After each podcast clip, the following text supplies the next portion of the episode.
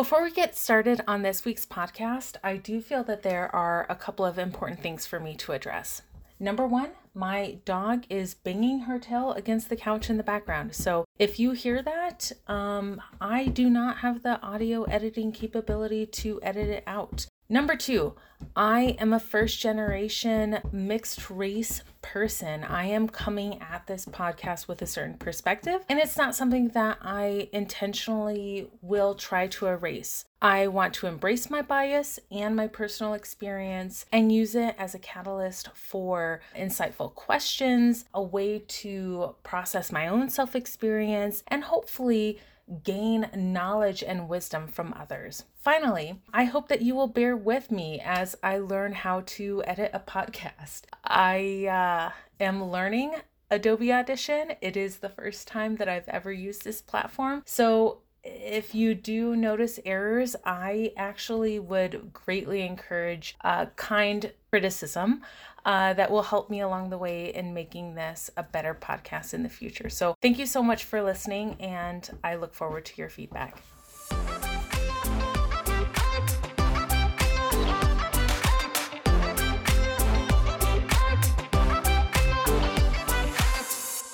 Breaking In and Building Up, a podcast through Madison College where we explore the personal stories of women breaking into, working in, and leading change in non traditional occupations such as STEM and the trades. We also explore current trends, challenges, equity gaps, and how education at all levels can help to support underrepresented populations to achieve their goals, regardless of gender or other identity markers that marginalize them in these fields. I'm your host, Sarita Field. I am a career and employment advisor at Madison College where I work to support students in programs where their gender represents 25% or less of that occupation's national aggregate workforce, also known as non traditional occupations. With me today, we are joined by Hannah Wolf, instructor of metal fabrication and related metals at Madison College. In addition to being an instructor, she also leads critical efforts in recruiting with a special focus in underrepresented populations. I, uh, I first met Hannah actually two years ago when I started at the college, and uh, she is one of the most open, supportive, fun, and just downright cool instructors I've had the pleasure to work with. Um, and she's also fixed a metal sculpture of mine that I'd broken in a move. So she's very generous with her time as well. So, how's that for an intro, Hannah? Welcome. Thank you so much for having me, Sarita. I am so excited about this topic, and it is one that is near and dear to my heart, as it sounds as it is to yours. Absolutely. Well, so I, I mentioned a little bit that you're an instructor of metal fabrication and related metals but I know you sort of have your your hand in many uh, in many efforts and projects at Madison College. Can you tell us a little bit about your current position? So I have been teaching at the college. This is year number five for me. Year three as a full-time instructor. Uh, I am the only female instructor in either of the departments that I work in. So as you mentioned, I teach in the metal fabrication and related metals area. Uh, what those mean is metal fabrication is all of the things that get done to metal that's not welding.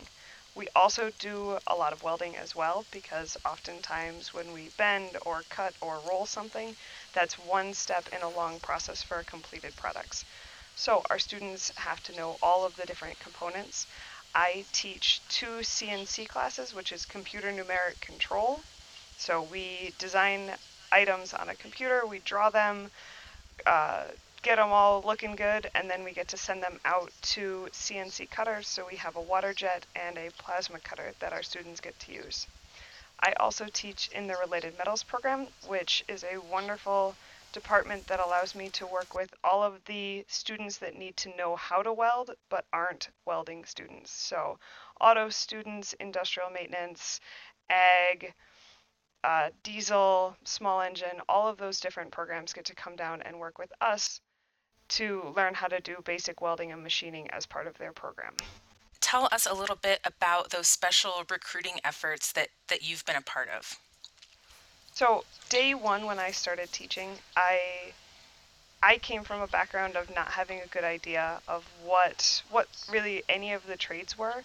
So I got asked to do a tour maybe think two or three weeks into uh, working at the college, they needed somebody, and I at that point knew enough to walk the students around. But seeing them get excited about it and seeing the different equipment and asking questions felt really good. So when I've had opportunities to work with uh, really young students or uh, women or people of color, having some of those special initiatives, we've had a couple women in welding events where we've had all ladies come in to try out a new skill uh, and make make some cool projects. Uh, I've done that. We've I've gotten to participate in Girl Scout activities where we've had girls uh, of all ages, starting at kindergarten all the way up through high school. That uh, I'd say 99% of them had never touched a welder before, and by the end, they we couldn't get them out of the booth. And I want to make sure that we do speak in depth about um, your role as a woman uh, at the college in your particular program what that means uh, in your recruiting efforts. But I'd like to actually take a step back in time at first um, and and just talk about you and what your personal story is. Uh, were you raised here in Wisconsin? Tell me uh, and our listeners uh, a bit about your family background. So I was raised here in Wisconsin in New Glarus. Uh, I was I grew up on a small hobby farm, so I had horses and cats and a dog, and we gardened a lot. My dad is one of 13 children, uh, so there were always lots of other aunts and wow. uncles to go visit. But it mm-hmm. meant that I got to have a, a very wide uh, wide opportunity to uh, spend time on farms, to kind of get my hands dirty in a variety of different ways. However, I, it never occurred to me to pursue a position or a career in the trades. Hmm. Uh, Why do you think that is? I, no one ever really mentioned it as, mm. hey, this is something that you could go do. Uh, I also was 100% committed to becoming a veterinarian. Mm. So, starting at age five, when we had to draw ourselves in our future career, that's how I drew myself very poorly but me in a white coat, uh, working, uh, being a doctor for animals. And that was what I was going to do my entire uh, K through 12 existence. I was going to be a veterinarian. So I didn't put a whole lot of thought into other career choices because mm-hmm. I knew in my heart that that was what my career was going to be for forever.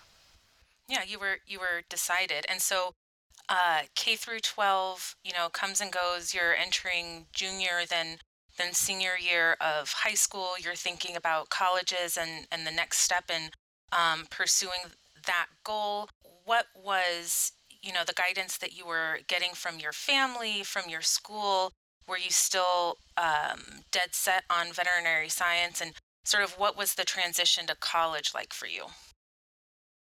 So we didn't have our guidance counselor was uh, she kind of just let us do whatever. If we were decided like I was I knew what I wanted to go to school for uh, that she didn't spend a whole lot of time with us. Uh, I had had a couple everyone was mandated to take some tech ed classes uh, in like freshman through senior year so there were some cooking classes, and I had a welding and a woodworking class where we each were in there for maybe a week.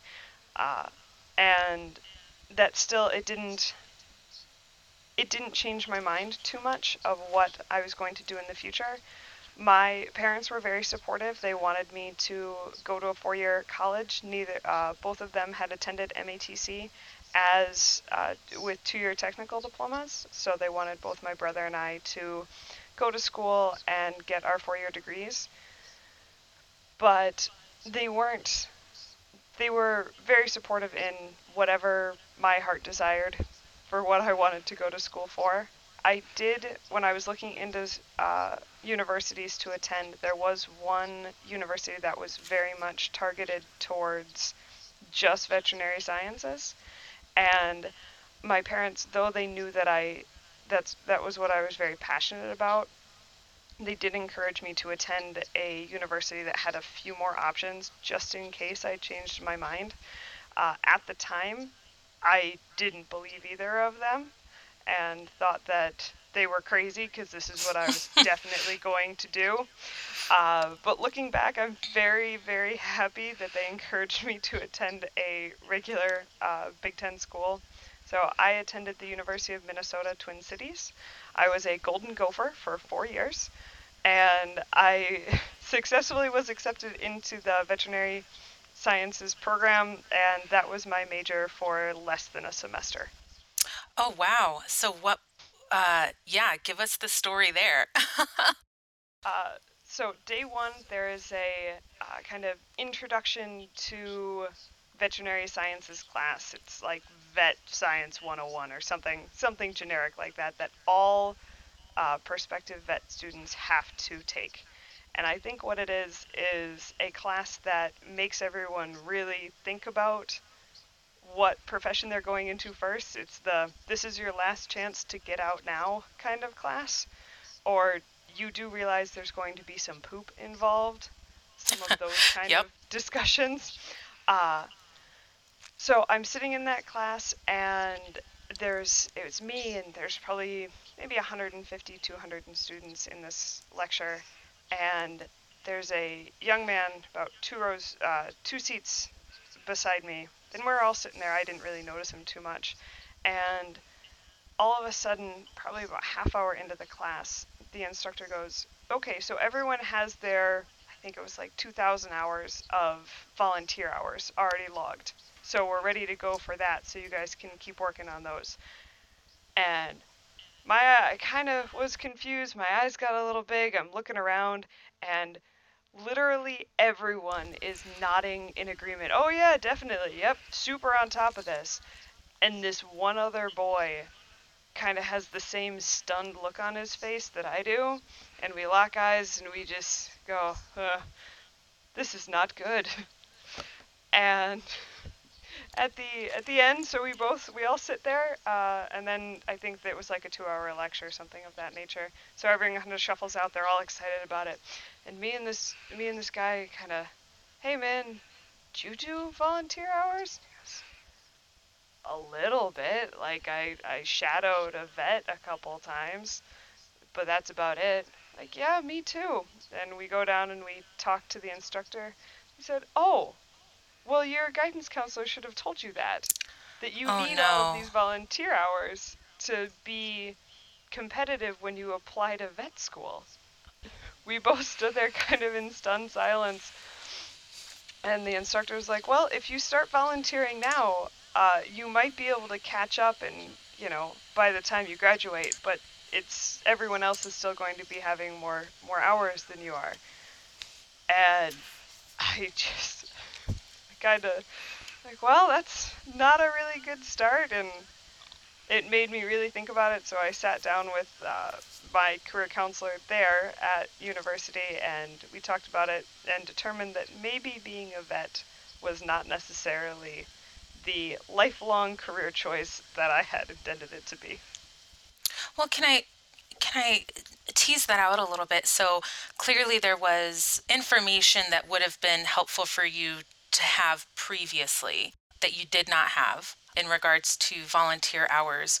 Um, but certainly that didn't change your passion for working with animals, this sort of lifelong certainty that you had about being a vet- veterinarian was was very much shaken from that one experience. What made you uh, decide to take a look at other options instead of just sort of pushing through and doing, you know, doing what you could? So part of it was from a monetary standpoint. Uh, it's very difficult to pay for your lodging uh, when you are only volunteering. And that's what the hours were supposed to be, were volunteer hours.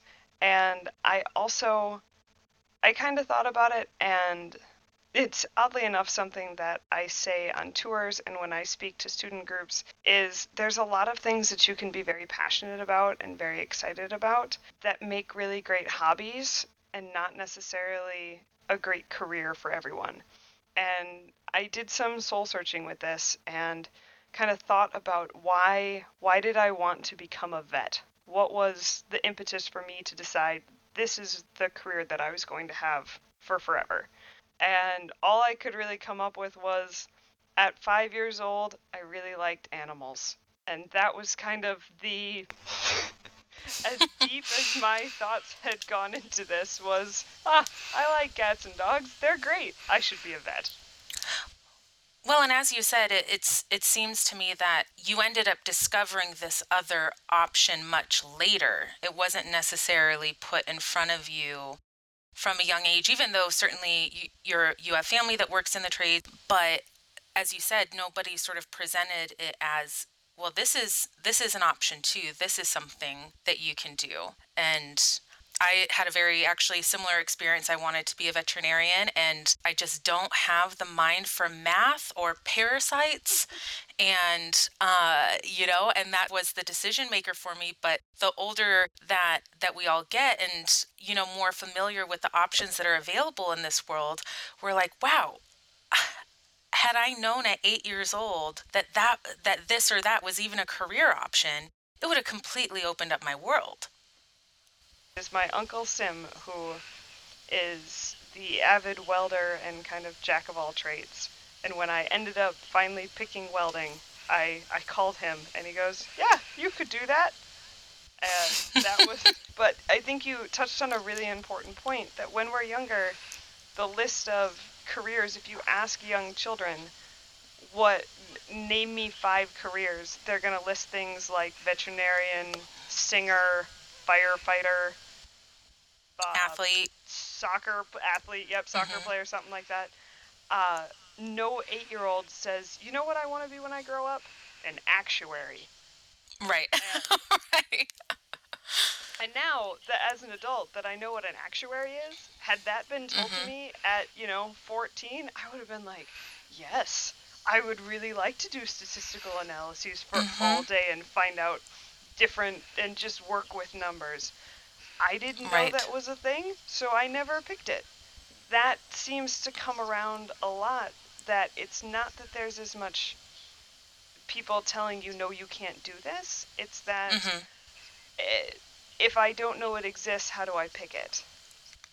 Absolutely. I think that's so huge. And something that you had mentioned that I thought was very important too is that um, you know, there's this cliche, you know, the world is your oyster, but even if you know all options, uh, there are still constraints for many individuals. For you, um, having, you know, looking at this mountain of volunteer hours, and you're like, how am I going to pay for my rent if this is the route that I choose? And I know that many of our students at, at technical colleges, as I mean, as well as universities, it exists as well, where, you know, wouldn't it be nice to pursue certain paths or careers, but uh, especially dependent on your socioeconomic status, if you're first generation, family support, all of that, it can it can make you think differently about the choices that you're making. Most definitely. I think it is almost a bit of a disservice to continually say, you can do anything that you want to do. Because no matter how much my heart desires to be a professional basketball player, I am mm-hmm. only 5'4. I will yeah. never be a professional basketball player. And so there's a lot of, and, and like you said, with being a veterinarian, you don't like parasites and you don't like math. So those you know, yes, you still love animals, and we could, you could look at different directions that you could go. Or if you really, really wanted to do it, yes, you could get math tutors and maybe learn to be less squeamish. But wouldn't it be better for all parties involved to find a direction that you could take that hones some of your skills a little bit better? Some of the things that you already have an aptitude for instead of trying to force yourself into a box that isn't necessarily the right box for you. It might be the right box for somebody, or a lot of somebody's, but not always this somebody. Absolutely. And we tend to think, and I, I, want your thoughts on this. You had mentioned if you ask a group of kids, what do you want to be when you grow up? And, you know, you get the same uh, 10 to 20 answers. But what we're really not shown is, oh, you have a passion for animals? Veterinarian isn't the only option. You know, maybe where your strengths lie is not in that particular career path, but that doesn't mean you can't utilize that passion in another way that speaks to your skills and your talents. And so, but like you said, if you don't know that those options are out there, that narrows what you feel is possible for you to do. And and so I'm actually curious to hear about so suddenly now welding has entered your mind as a possibility. What was your first semester in classes like entering into this new and very different program? So, I I decided to go back to school, which was uh, going back to school is not necessarily a strange thing for a lot of people to do after they graduate from a four-year degree. However, the majority of time they're going towards a master's program and not a one-year technical diploma. Oh, and yeah, so, I apologize. Did you end up graduating and then going in, going into the the workplace, or? So uh, I did graduate from the University of Minnesota, Twin Cities. I have a bachelor's degree in addiction psychology. Uh, so that's the that's the uh, profession that I decided to go towards, and it's very interesting. I really I really enjoyed it. Uh, however, I was a bit misled when I chose it, and or the requirements for profession for employment changed over the four years that I was at school. So one of the two, it doesn't much matter. Uh, when I picked my program, I was under the impression that I could have a variety of different jobs available to me with a bachelor's degree. However, upon graduation, they informed me that if I wanted to have any sort of gainful employment or upward mobility, I really needed a master's degree. And they would be very, very willing and able to help me apply for a master's program. And at the time, I was not, I, I kind of wanted to be done with school for a little bit. Uh, I had an opportunity there's a wonderful program through the nation of Australia that provides work travel visas to anyone who applies under the age of 30. So I did that. I after I graduated, I uh, flew to Australia. I got to teach horseback riding on the beach, and I amazing. It. There's my passion for animals. It did come full circle. I got to do mm-hmm. something with it, uh, but uh, again, that is a temporary visa. That is not a permanent visa. So I knew that I would have to decide on something when I came back. And my parents had gone to MATC. They are both gainfully employed and enjoyed their and enjoy their jobs. So I decided, hey, why don't I learn learn a skill or a trade? I still didn't necessarily have the best idea of what I wanted to do, but I sat down on my futon and I scrolled through the course uh, the program offerings at MATC and at the very bottom of the list is welding. And I had kind of, some of the stuff had sounded pretty good. There were some interesting items, but I got to welding and I knew that my Uncle Sim did that. And it's like one year degree. It's got good, it has a good employment percentage for students that had graduated from it. And they had a pretty decent starting wage. So I figured if my Uncle Sim could do it, so could I. I called him up. He said, yeah, go for it and I applied. And how long between looking at the catalog and starting classes, how long did you wait to get started again? So I that was over the summer. I think I applied in early early to midsummer, so around July probably, and then started the program in September. Started the program in September. I want us to go ahead and take a quick break here. We'll be right back, and then I want to dive into what that first day of class was like for you.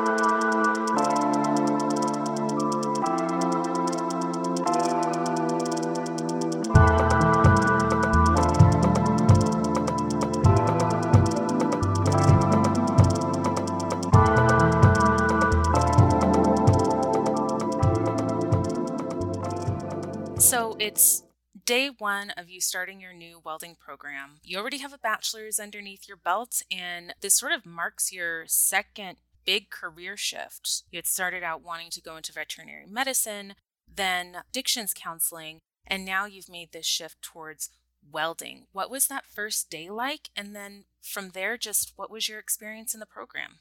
So, day one for me, uh, having come from a university setting, I was ready with my notebook and my textbook and my color coded pens to take notes and listen to my instructors and learn all about the science of welding. And on day one, I showed up. I think I was one of like two people that had a notebook and pen. Uh, after the initial, we had our safety talk about here's how you can be safe in the shop. They made sure that we had all of our appropriate uh, protective equipment on. And they said, okay, we're going to go into the shop and we're going to go weld. And I kind of panicked.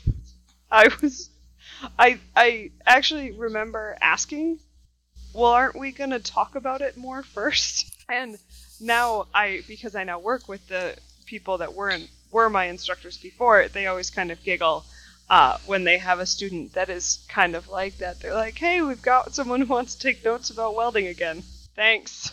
but that's what I wanted to do. I, I'm a very book uh, book oriented kind of learner, and I was not I was not at all prepared for day one to go from the classroom immediately out to the shop and strike an arc right off the bat. I did it. I didn't die. It was actually pretty cool, but it was not what I was prepared for. Thinking back though, I can't really I can't really say that any amount of talking about it would have made that very first day any easier. I having gone through that experience, I now do my best to remember how that felt for when I work with students of all genders and ages that have that same kind of mild panic on day one. Mm-hmm. Hey, don't worry, I was there. It was not so bad. Uh, after after day one, I did I did pretty well. It is not inherent. The mechanics of it are not inherently difficult. If you have ever used a hot glue gun successfully, you can weld. But uh, it in order to really finesse it and be good at it, it does take a lot of repetition and it's going to be it's something that I will continue to work on throughout. So, as a student Absolutely. It's a technical was, program just as much as it is an art, really. Very much so. Very much so. Just like anybody can draw a fish, but there's a whole lot there's a big spectrum between you know mm. the circle with the triangle for a tail and a fine art oil painting. In overcoming that um, you know not only is this a career shift for you um, but i'm curious were were you the only woman in your program as well? And who did you look to for support um, during your program? So i uh, kind of fortunately and rather amazingly, I was one of three women that oh, wow. in my program that year. It was the most that they had had, uh, I think, ever, if not ever, for a very long time. And how many students total were in the program at that time? I think there were close to 70 of us. 70. So, and three is a astounding number. So that yes. says something. Yes. Uh, because there were no uh, there's no female instructors in the welding program uh, you just pick the instructor you like best as your uh, male instructor male instructor to go to uh, however there is a female instructor who teaches some of the supplemental classes that are part of a variety of programs her name is teresa valencia and she is a uh, journey worker with machine tool. So she has a journeyman's card uh, in the machine tool profession, and she taught the metallurgy class.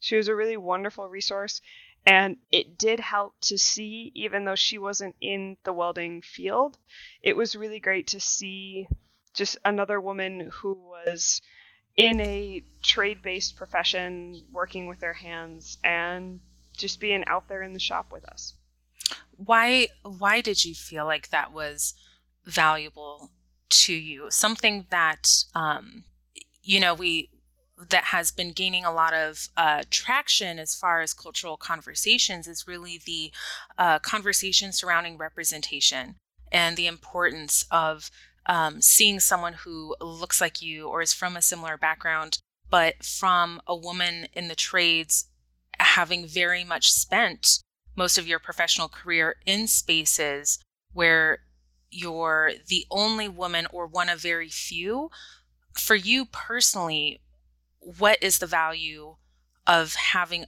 another woman there in that space with you? So I firmly, I most heartedly agree with being able to see someone who looks like you doing something that you want to do. But I also do not think that you should ever wait because you aren't seeing somebody in the field that you would like to be in. If you don't see somebody who looks like you and what you want to do, then that means that you are supposed to be that person doing it. So that the next young young lady or uh, African American male who wants to go be a pilot, then they can look at those, then they can be that person that someone else can look up to. So I don't think you should ever not do something just because you would be the first, and that's kind of scary. But it's just, it's like if you go to a party and you have that one person that you know, you instantaneously feel just a little bit more comfortable. You don't even need to go talk to them all the time, but just knowing that if you get a little scared or if you know you're talking to someone that you're just not super they're kind of boring you always have that kind of bouncing off point so it's a it's a maybe a security blanket so to speak so you don't need it but it's kind of nice to have absolutely and um, i mean this being just a, a one year program i'm sure it it flew right by uh, but what were sort of the high points? What were the challenges? And uh, where did you see yourself headed when you were finishing your program? So, there's a wonderful class that's occupational development. And what it does is it provides, uh, it, it works with each of the students and says, hey, you have learned how to weld. This is how you go get a job. And since I had come from uh, university and I had not really been successful in becoming employed with my degree, it felt really good that all of my instructors and the college as a whole were really invested in me having that job. Are you actually going to, if you want a welding job when you finish that program, they will get you one. Regardless of your skill level, what parts of the welding program you enjoyed, all of those different components, if you want to be employed in that field when you graduate, they will find you a job. And that was a really great feeling having spent a lot more time and a lot more money in different directions and not becoming employed. But some of the high points, I will I have to say that the first time you lay down a really beautiful aluminum TIG weld, it is just it's like the heavens has opened up and it they sing to you and it's amazing and then if you keep it for if you keep that weld and hold onto it as a point of pride and you pull it out of your desk drawer three years later and look at it and realize it wasn't that good of a weld it's just when you when you're learning how to weld and when you're learning basic machining and metal fabrication and all of these different all of these different skills it's very easy to see progress it might not happen at the rate that you want it to you know I've been doing this for three whole hours. Why am I not an expert? But it's that incremental progress where you can mark, okay, my weld is a little bit smoother, it's more consistent, my tie ins were better. There's all of these different stepping points that you can very easily see hey, I did this last week and now I'm doing it again this week, and it looks so much better. So for me, as whether it's uh, from the standpoint of a woman, whether it's just my own personal feelings, that I like to be able to see that I'm getting better at something so that I know that hey, I've put in the time and I've I've improved. So that was really kind of the high points. With that being said, the low points then are when I want to be better at this faster than I'm being better at this you finish the program and head out into the working world of welding. What was your job slash professional experience in the welding world prior to instructing at Madison College? Uh, so I have a very condensed uh, timeline. When I was a student, I got to work a couple part-time jobs at uh, area businesses welding and doing finishing work. So I had some experience there. One of the careers that was mentioned to to me in that occupational development class was being an iron worker. Those are the people that build buildings. So when you see the guys, you know, uh, that very iconic picture of the Empire State Building being built, and there's all the guys sitting on the I beam having their lunch. Those are ironworkers. And I thought that was pretty cool. It's like, ooh, I can build buildings. So when I finished my schooling, or shortly before I finished my schooling, I applied for an ironworker apprenticeship. Out of all of the people that applied, I think there were close to 40. I was ranked first, which made me feel very proud. I lived out in the country at the time, and the mail was a little bit slower. One of the other uh, students that I had gone to school with, him and I were friends on Facebook, and he got his letter before me, and he was ranked third, and said something to the extent of, How was I only ranked third? I'm by far the best one. I don't know who would have been better than me. Oh my goodness. Oh. And I just satisfying. sent him a picture of my letter. I was like, oh, maybe me. That's amazing.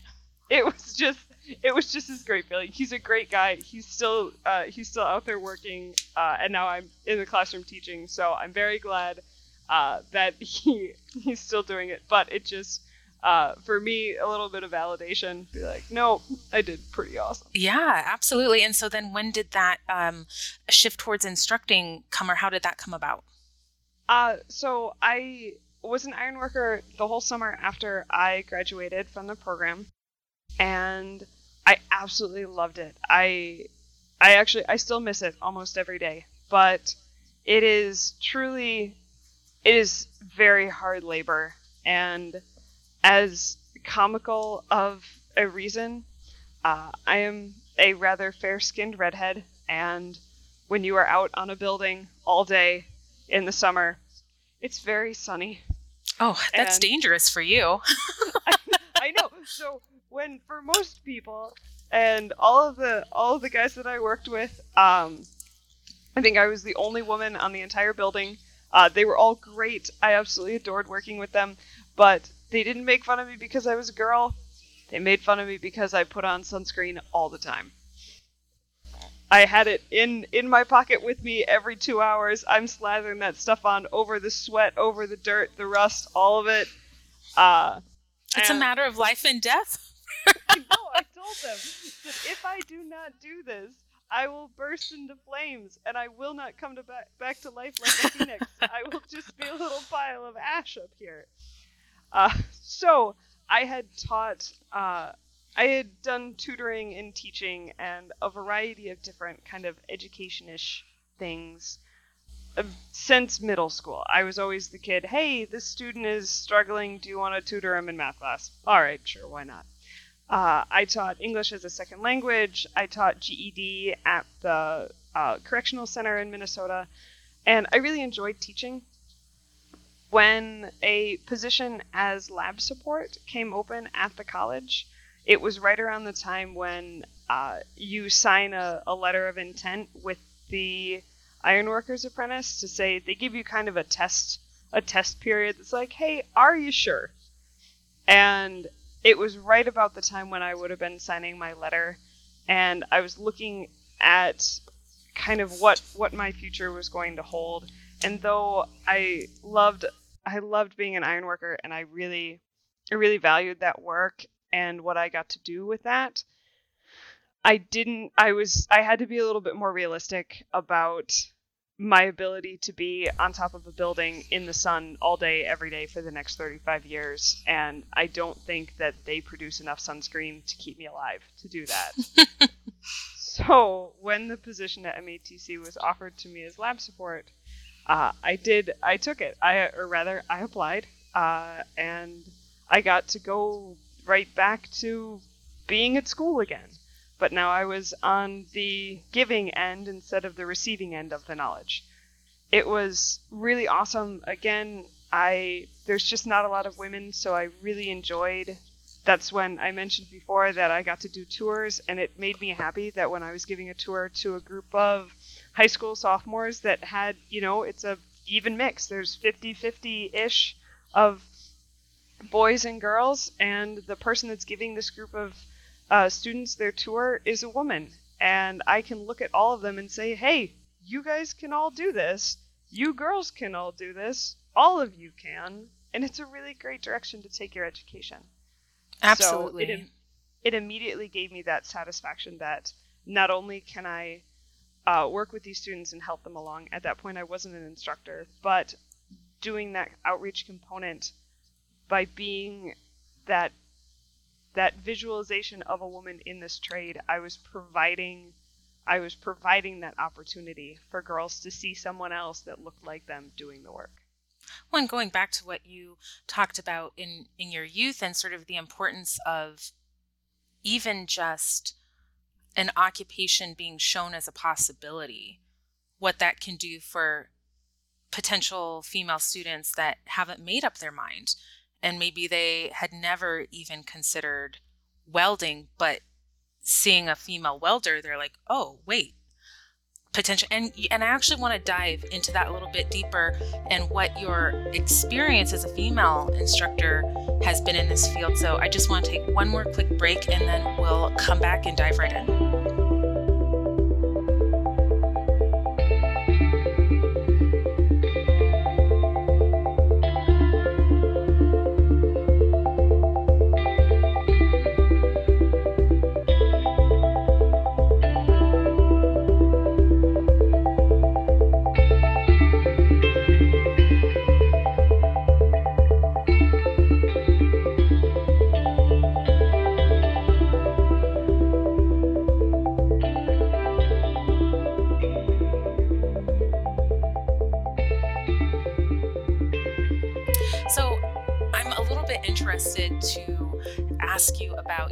Mentioned doing these student tours and what that can mean for, uh, you know, a high school, a female high school student suddenly seeing a female welder and maybe considering it, maybe considering welding for the first time as a potential occupation.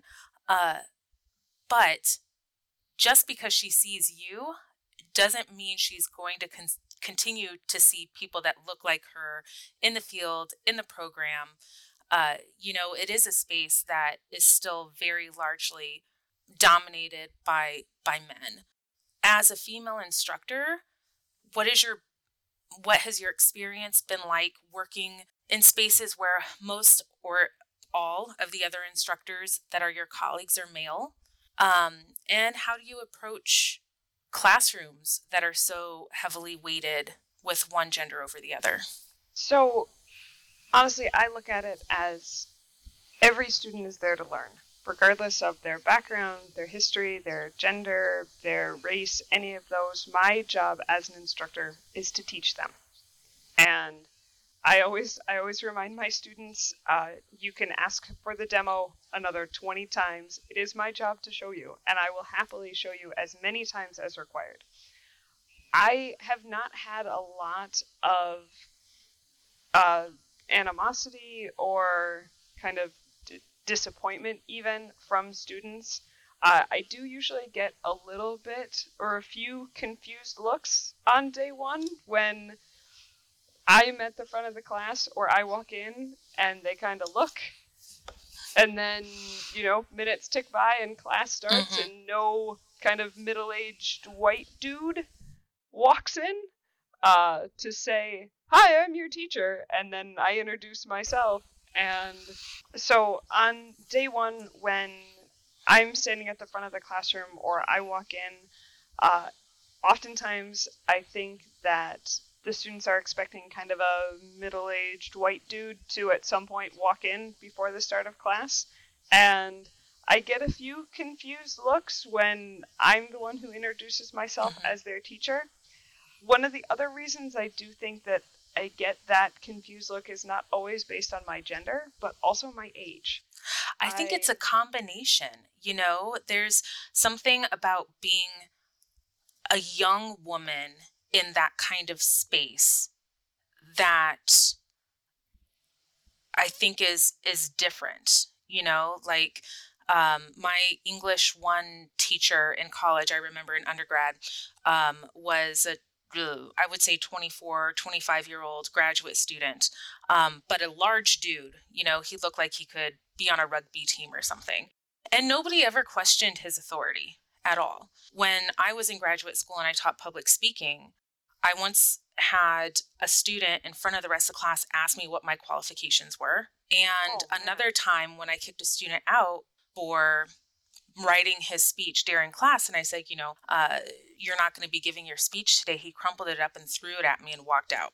Oh, and I've God. never, ever seen that kind of behavior happen to any of my fellow graduate students that were men, uh, nor any male graduate students that I ever took classes with. So I think that there is an intersectionality there about being a young woman. What are your thoughts on that? I would completely agree. Oftentimes, I so I really try and build a rapport with my students right off the bat so that they know that even though I don't have 30 years of welding experience, I'm still there to teach them. I'm still more than qualified and sometimes it can be very helpful to have an instructor who's a little bit closer to hey i did it hasn't been 20 years since i learned this. I do remember that it was hard. It was hard and that you struggle and i am here for you. So i try to build that rapport uh, but it is uh, rather comical when we have uh, either instructors that are outside the college or vendors that come in and i'm teaching class and they'll kind of look a little lost. Uh, hey, can you help me find the instructor here? And I'll raise my hand and be like, yep, that's me. I have had a, are you sure? Before. I'm like, are you? Yep. Like, super sure. The only instructor here. so, not that tall, uh, as I mentioned before. And it is a little bit harder to be authoritative when you're trying to tell someone that, hey, you got to do your stuff when you're staring up at somebody who is a foot taller than you. Mm-hmm. So, uh, but I do, I try and not rely on being authoritative or overbearing and just work with my students as kind of a place of we are here as we're here as a team. If we all work right. together as a group, then we can all, you know, benefit from this. But if we're gonna pitch a fit or you know pick fights, then it's not it's not gonna go so well. But Absolutely. usually, usually my tactic for the students that either come in with a little bit of prior knowledge or aren't super keen on being taught by a woman and that they definitely know better, I always offer them go into the booth and weld and you show me what you got, show me how great it is, and then we'll talk. And so, can you kind of sense that sort of energy from them that sort of tells you, like, okay, I know what maybe I'm coming up against some, you know, preconceived perceptions and notions here? Oh, very much so.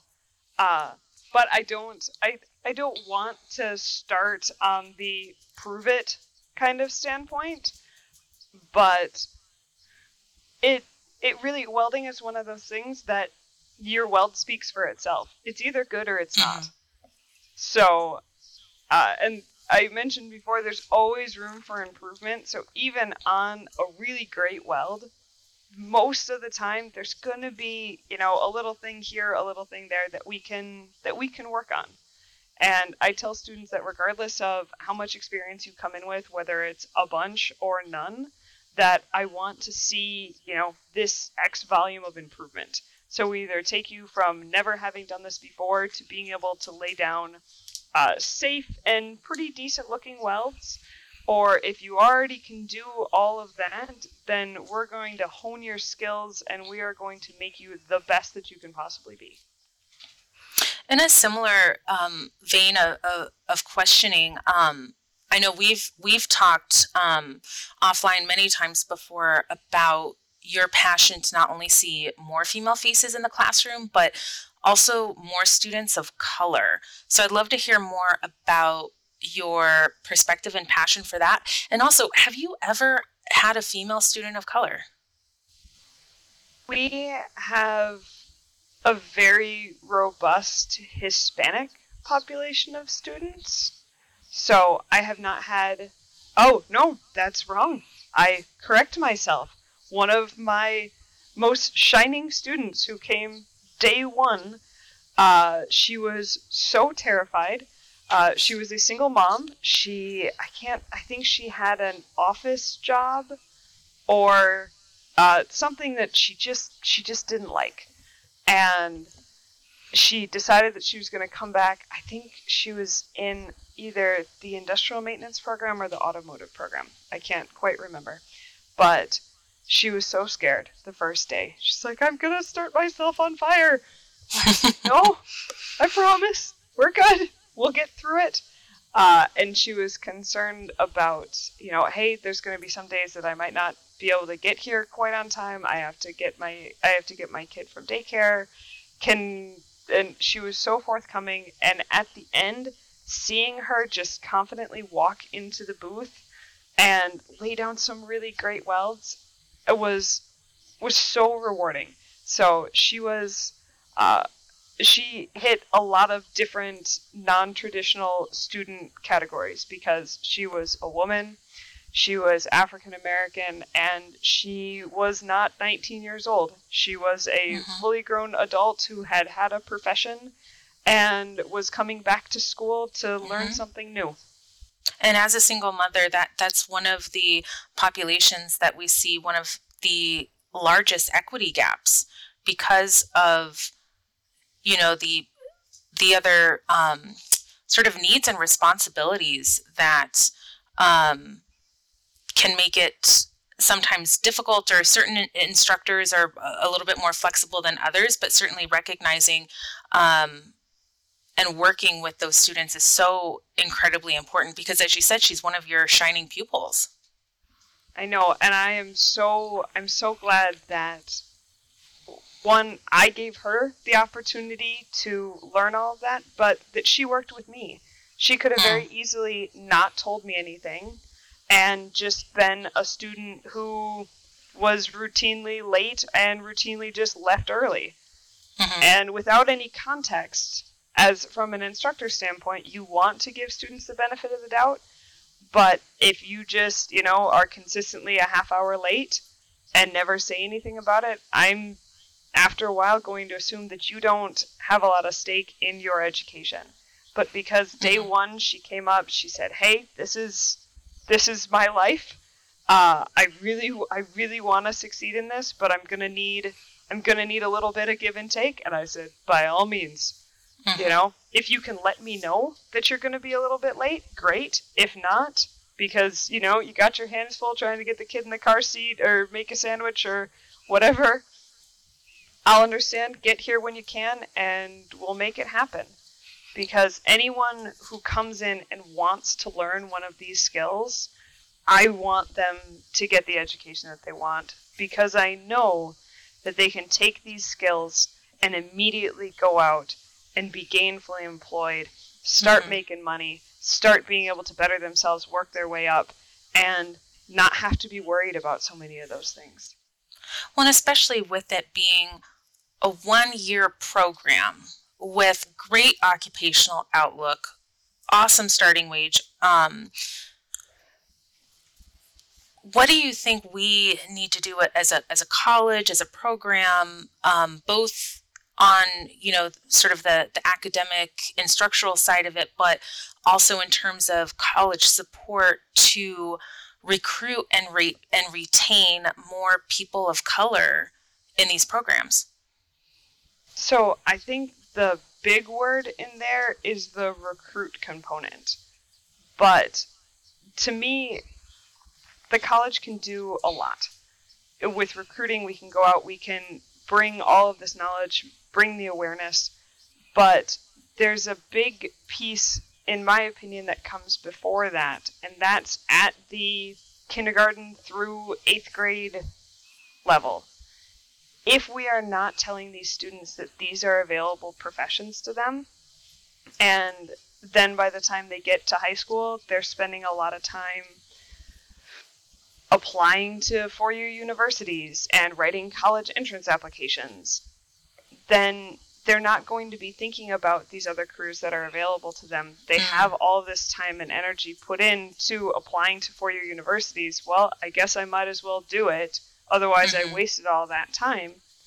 Instead of supporting students and saying, hey, these are really great careers that you can do right away. It's one mm-hmm. year. You can come mm-hmm. in, you can do this right off the bat. And then, if down the road you'd like to go get a four year degree, you're more than welcome to. But now you have this foundation where you are comfortable uh, monetarily, you know that your job is not going anywhere, and you have a direction that you can work up from. And that's a really great thing that no, I don't think any amount of outreach from the college or any technical college, we can't break through that we have to everyone has to go to a four-year university kind of mantra. I do I do think that there. is shifting. I do think that shifting somewhat. Um, slowly. It's getting slowly. And I think it's it's very economically driven in a lot of ways, and especially as the price of a four-year uh, program and the return on investment, you know, isn't reflective of the the time and money that a student is putting in. I do see some of that shift when, although I will say, when I um, taught at University of Maine during my master's program, there were many times because I taught, you know, basic public speaking, I would have freshmen and sophomore, and I could sense in some students just a sense of unhappiness in the four-year environment and they were struggling in their classes and it you know they didn't want to be there and i just wondered like you know how can we have a cultural shift so that where this student is talented and skilled can be um, affirmed encouraged uplifted and they're not any less than if they go to a technical college and explore one of these other amazing careers that we need um, in our economy. You know, it's just like you said, it's sort of shifting that um, idea that the four year university is is the default. You went and you did it, and then you went back because it wasn't. It ended up not being your you know your ultimate career. Um, and not to say that you made a wrong turn anywhere necessarily, but um, if we can put these options in front of students sooner as equal but but a different trajectory depending on what you need, then you know what sort of progress can we see? Most definitely, and I think you you mentioned something that I'm curious if you thought about before your current career, and that is there is a great market for manufacturing and trade based jobs. Had someone asked you how many welding and metal fabrication jobs are there out there before you started working at Madison College, what would you have said? Oh my goodness, I don't know if I could even have given an estimate, to be quite honest. So, and I think that's now that I work in this field, and I know people that also work in this field, I know that we can't graduate enough students to fill the job openings that are out there. But yet, mm-hmm. I keep hearing that there's the unemployment rates going up, and there's so many people that are without jobs, and that just it pains me because I know that there are so that there are so many jobs out there that need people that are very that all of the people that are out there are so capable of doing with a little bit of training. Absolutely and so, being happy doing if if it's just sort of shifting that notion of i need a four year degree, which is a beautiful and wonderful thing. That worked extremely well for me. I loved the four year university environment. I loved going to grad school. That worked well just for who I am. But I think that we sort of need to equally value technical education. It's just as necessary and it provides wonderful options um, for gainful careers.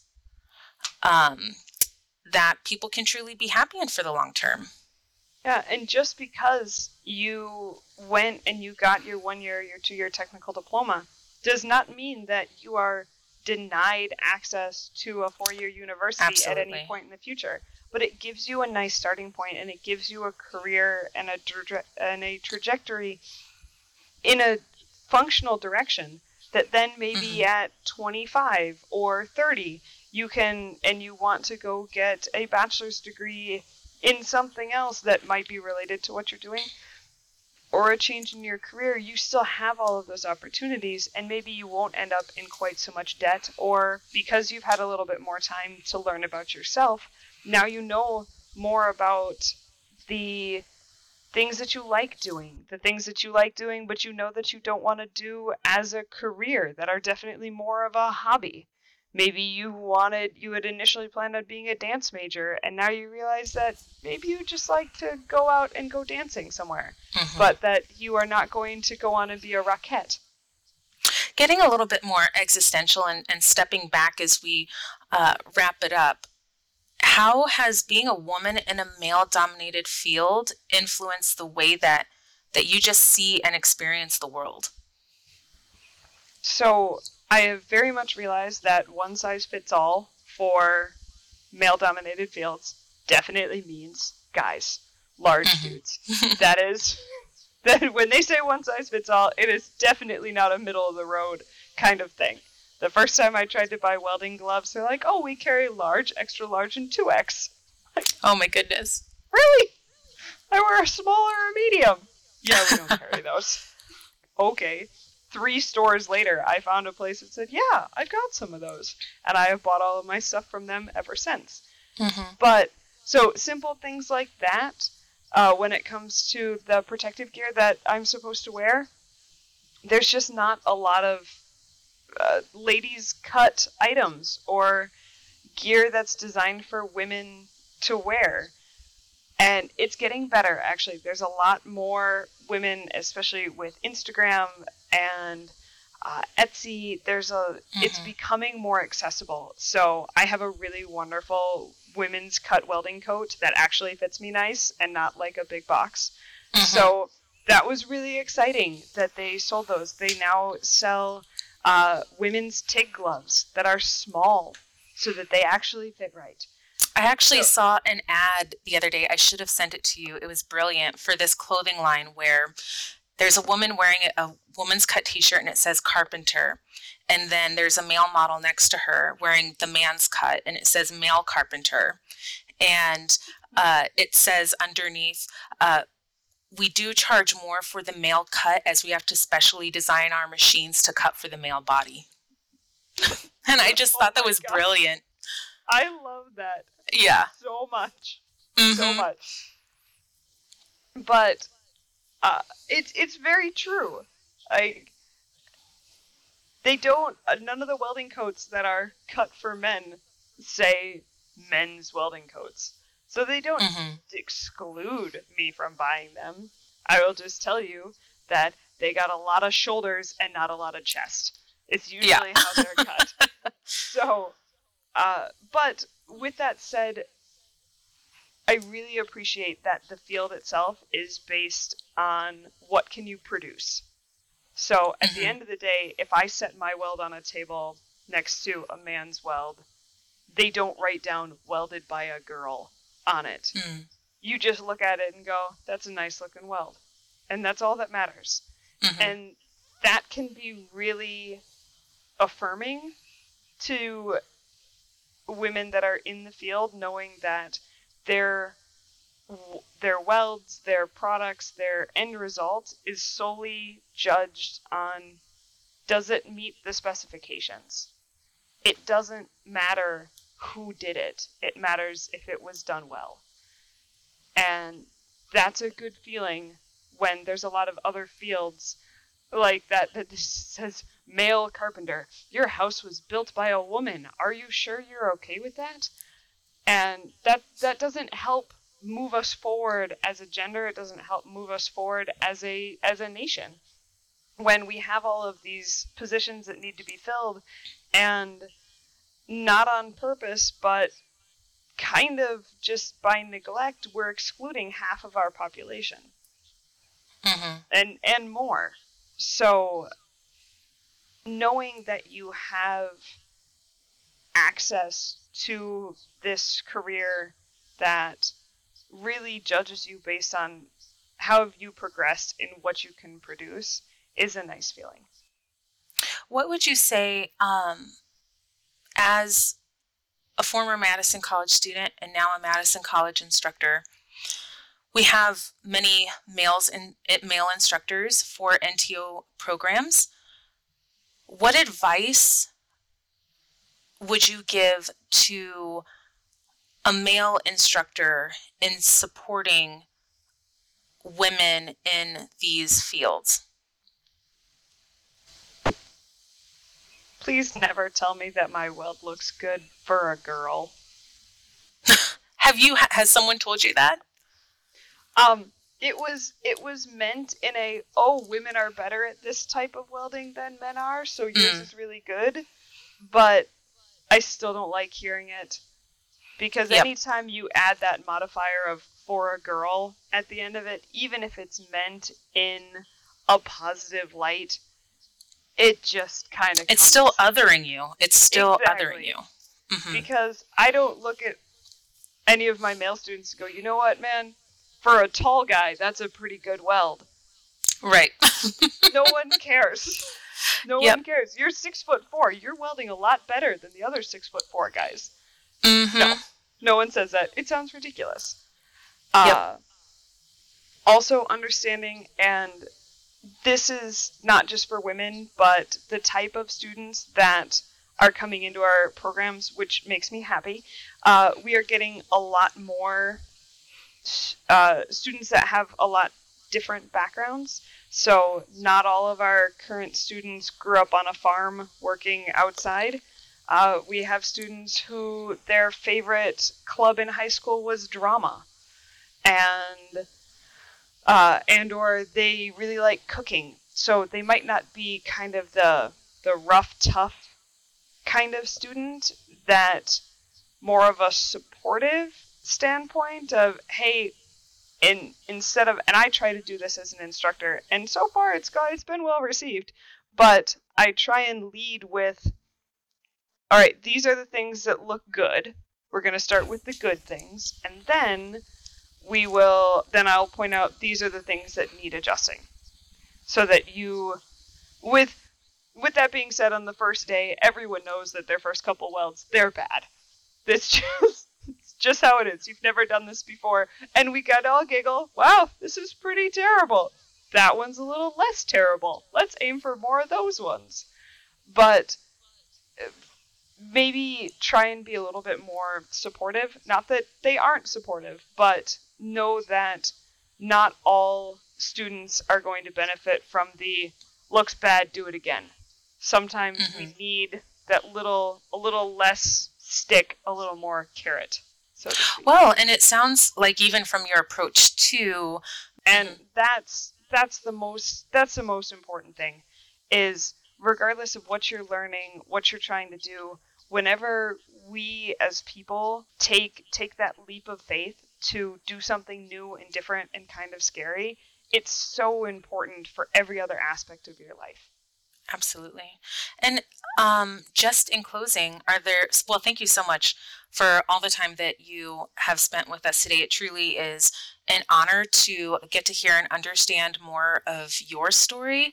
Um, I definitely want to do more deep dives like this with women in the trades. I think it's so wonderful and so helpful to hear not only the work that you're doing, but um, the personal journey that you've taken. So, thank you so much for opening up yourself uh, to this interview. And is there anything that you would like to leave us with today? So, all of these professions, all of the trades that are out there that fall into that non traditional occupation category, we said it before, and I still think it's so important. Just because you might not see someone who looks like yourself doing it doesn't mean you can't. And just because you've never thought about it as an opportunity for you, as a career, as a hobby, as a whatever, take that leap, give it a go because you aren't going to know if you truly love it or if possibly you truly hate it until after you've tried it. And it is it is accessible to everyone.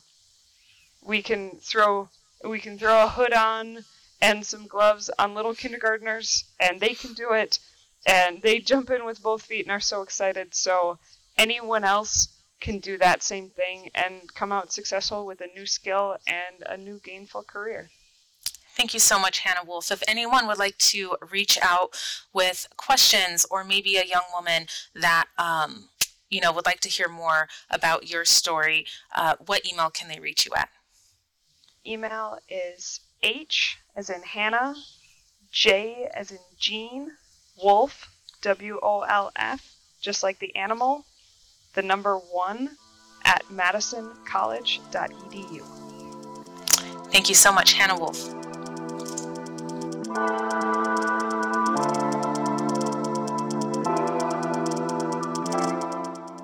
If you knew how many outros I recorded for this podcast, well, uh, it might, it, eh, you know what? It might put my reputation at stake.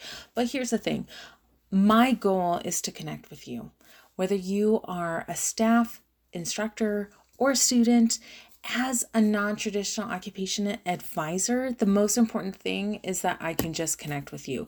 So feel free to give me a call. My phone number is 608 423 4313, and my email address is sjfield, as in football field, at madisoncollege.edu. So I look forward to hearing from you. Let's continue to talk, and I want to help to support you to achieve your goals.